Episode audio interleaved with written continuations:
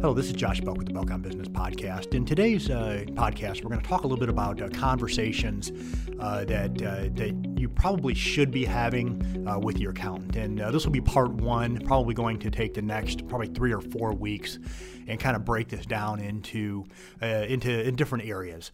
And I think most people want to think about, well, you know, what does my accountant do? And uh, a lot of times they'll think that, you know, well, I'll have a conversation with them about my taxes or uh, about the numbers in my business, uh, kind of maybe helping me put together some sort of a profit and loss statement. Um, but they, uh, but a lot of times the the resource uh, of someone's accountant isn't usually taken advantage of uh, to its fullest capacity.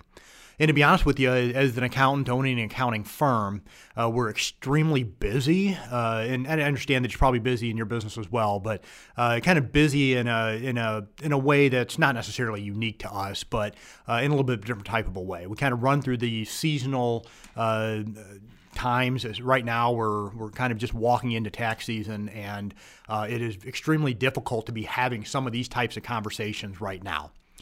And, uh, and I'll talk about that a little bit more as we as we work through this because we are so inundated with the compliance piece. Uh, just getting tax returns finished, taking the information from last year, making sure that it's together in a way that we can uh, provide a, uh, a, tax return uh, to our client uh, to be able to get it filed. And now is not the time to be doing a lot of these types of things. But to be honest with you, when we talk about the conversations that you're having with your accountant, it should not be a once a year conversation. It should not be something you just pick up the phone and you have the call and you just talk to them come March when your tax return is ready or April when your tax return needs to be filed. Um, it really should be a conversation that you're having, uh, I would say at least quarterly. So if you own a business, if you're an individual with an individual tax return, not uh, not always necessary. You're probably conversations you're going to be having more with your your financial planner than you are your accountant. But if you're a business owner, uh, you should be having a conversation with your accountant quarterly. I don't care how good your internal finance team is generally good to have that outside conversation. And I'll, uh, like I said, I'll talk about this a little bit more as we work through this. And uh, of course, we think about our regular daily conversations. Uh, hopefully, you're having a conversation with your Lord every day. You're having a conversation with your spouse every day, uh, with your children every day, and and uh, and we shouldn't have the attitude, well, I'll just talk to my wife on Saturday mornings, and and that'll just be sufficient. One for the week, I'm perfectly fine. Same thing with your accountant. It shouldn't be one of those things. I'm just gonna have a conversation with them once a year and hope that the relationship works out well. Okay, uh, there are going to be problems uh, in your business uh, if you don't have these regular types of conversations. Uh, and you know, as, as, as, an accountant, it'd be a lot easier if uh, if my client didn't reach out to me and, and talk to me uh, all that often, uh, just simply because I would just allow opportunities for be able to do more work with other people. But um, but I think really it should be one that you're engaged with your accountant regularly, at least quarterly. And today I'm going to walk through the first five areas, and like I said, in the coming weeks uh, we'll probably jump into another 10, 15 more as we work through this. But number one, a review of your financial statements. Now, uh, I was on a, actually on a call uh, just a few hours ago, a weekly call with a, one in one of the masterminds that I'm in, and and kind of the headline of the call was uh, was KPIs. And, uh, and of course, KPIs are important, and a lot of time people uh, don't understand the difference between key process indicators and key performance indicators. And uh, but they're really kind of looking at these these numbers in almost an emotional way. And a profit and loss statement can be one that provides a lot of emotion. And, uh, and so you're kind of looking at this profit and loss statement and whether it's a monthly one or a quarterly one, and you're looking at it and you think, oh, I'm a great success because the number is this at the bottom, or, uh, or I'm a complete failure uh, because of what that number shows at the bottom.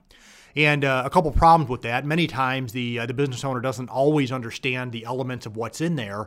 And then secondly, being able to take that information and uh, be able to uh, uh, bring a little bit of an outsider's perspective or a broader perspective uh, to what does what do those numbers actually mean. So uh, those numbers may be uh, uh, presented to you in a way that uh, maybe there's some sort of other reason. I'll give you an example. Uh, you're depre- it might be showing depreciation that particular quarter that you didn't have in the other quarters. There may be interest payment that you're making in one quarter you have not made in other quarters, or expenses that are annual, and and not being able to really take a look at that those numbers and understand what all is involved. And so uh, to have that conversation with your accountant, bring them in, uh, be able to, to, provide access to your books.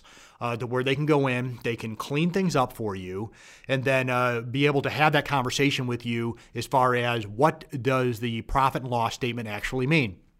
And then also bringing in these other financial statements, a balance sheet. A lot of times bankers look at balance sheets, many times business owners don't. Okay, but a, a balance sheet, I think many times will tell you more about the health of your business than your profit and loss statement. And I would even go further than that and say the statement of cash flows, the one uh, financial statement that seems like nobody looks at and uh, very few people understand, uh, that even tells you even more about the health of your business because it gives you a snapshot of where the cash is flowing in and out of your business. Okay, um, so uh, have your financial re, uh, your financial statements. Have that conversation with your accountant quarterly. Take a look at your financials. What's going on? All three of your financial statements, and have that conversation. Secondly, review of variances. So once these uh, these numbers are prepared, then you're going to go through and you're going to kind of uh, review the variances, run the comparatives, uh, quarter over quarter, year over year. Uh, did I do the same? Uh, how did I do this quarter in the prior year? How does this compare to the prior quarter in my business? And, uh, and the purpose of this is to be able to help to identify any sort of cost overruns, maybe employee inefficiencies, maybe changes in the market have a, a have a, a, a, part of this. And, and sometimes we get asked this question a lot as far as, uh, you know, is what we're seeing here, is this what's going on in the rest of the country? Uh, because many times that we in our own businesses, we're kind of siloed to our area what's going on. I'm, I'm uh, just outside of Chicago in Northwest Indiana, and and so uh, for for uh, our business owners in the area, they may be focused on what's going on in the Chicagoland area.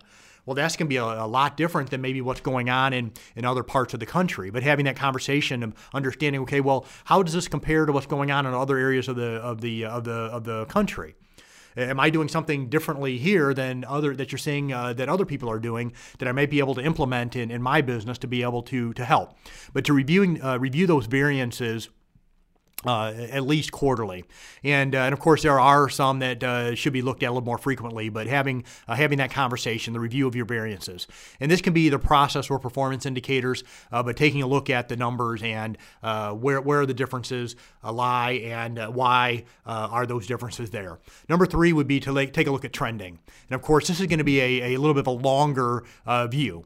So, uh, over the past X number of months, over the past X number of years, how is my business trending? But not overall, not just overall, but also uh, a little bit more into the micro. Okay, so uh, so in, in certain areas of my business is costing me more.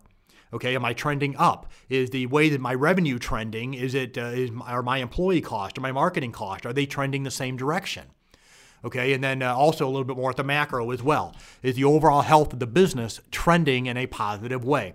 Uh, so, uh, no, once again, a conversation of ha- having with your accountant is to be able to take a look at the at, at the trending. Many times, your accountant will have tools that he, uh, he or she will have in, uh, in in their office that they can take this data, import it, and be able to provide you a visual in a way that can help you understand. Because many times, for most of us, we learn more in the visual than uh, sometimes accountants are overly pragmatic and they maybe they like spreadsheets and, and look at things a little bit of a different way.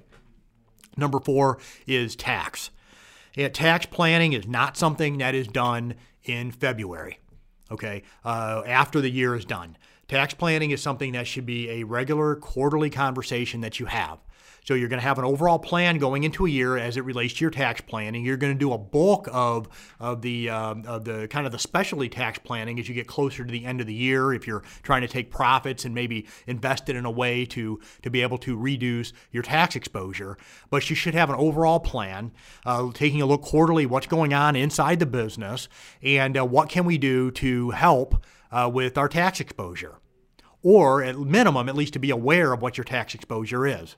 Okay, are there opportunities in the business that you can take advantage of? Are there opportunities in the marketplace that you can take advantage of to be help, be able to uh, mitigate some of your tax exposure? And then, uh, lastly, for today, number five is your is going to be your future, and not just the future of the business, but also the the, the, the your future lifestyle plans as well. And uh, as, a, as an accountant, many times not only do we get a picture or a snapshot of what's going on in the, in the business, but many, many times, uh, especially uh, if you're an accountant uh, like I am, that uh, if you're working with an accountant like I am, that takes a little bit more of a holistic view. Uh, I don't get into personal financial planning, um, but but it's something that we need to be aware of. You know, what's going on in your lifestyle? Is your business able to support your lifestyle? Okay? Or are you just simply pulling cash out of your business? We need to be able to understand these things. Uh, so, what are the goals that you have in business, and what are the goals that you have personally, and what can we do to make sure that those align? And so, what is the plan for the future of the business? Uh, and then, uh, what are your lifestyle plans? Uh, do you need more money out of your business to be able to do things you want to be able to do personally? Okay, and, and so that uh, so that's going to look a lot different than someone who uh, says, you know what, my business where it's at right now, I don't need much out of my business. Maybe they have money coming in from other areas. Maybe they're just very frugal, and uh, and but they want to uh, take that money and invest it back into the business. Okay, but all of these conversations need to be had to be able to understand. Okay, how are we going to help you steer the ship of the uh, of the business financially? And uh, so, what you're wanting to do in the business, what you're wanting to do in the lifestyle, does that uh, with your lifestyle, does that al- align with your tax plan? Does that align with uh, with uh, with what you're wanting to do uh, as you move forward in your business? Is your lifestyle going to uh, prohibit you from doing what you want to do in your business, or vice versa? Uh, you're going to have to realize that you're going to have to make some sacrifices on the individual, on the lifestyle end, to be able to get your business uh, to uh, to where uh, to where you want it to go. So, what needs to happen in the business, uh, and what needs to happen in your lifestyle to be able to support uh, those future opportunities, those future goals that you may have inside of your business. Conversations should be having with your accountant. Review your financial statements, reviewing your vari- any variances, trending that's going on in your business and in the marketplace making sure that you're having conversations regarding with uh, regarding your tax planning, and then also the future of your lifestyle as well as the future of your business. Hope this podcast brought some value to you. I would encourage you if you haven't already, please subscribe. Once again, this is Josh Belk with the Belk on Business Podcast. Have a wonderful day.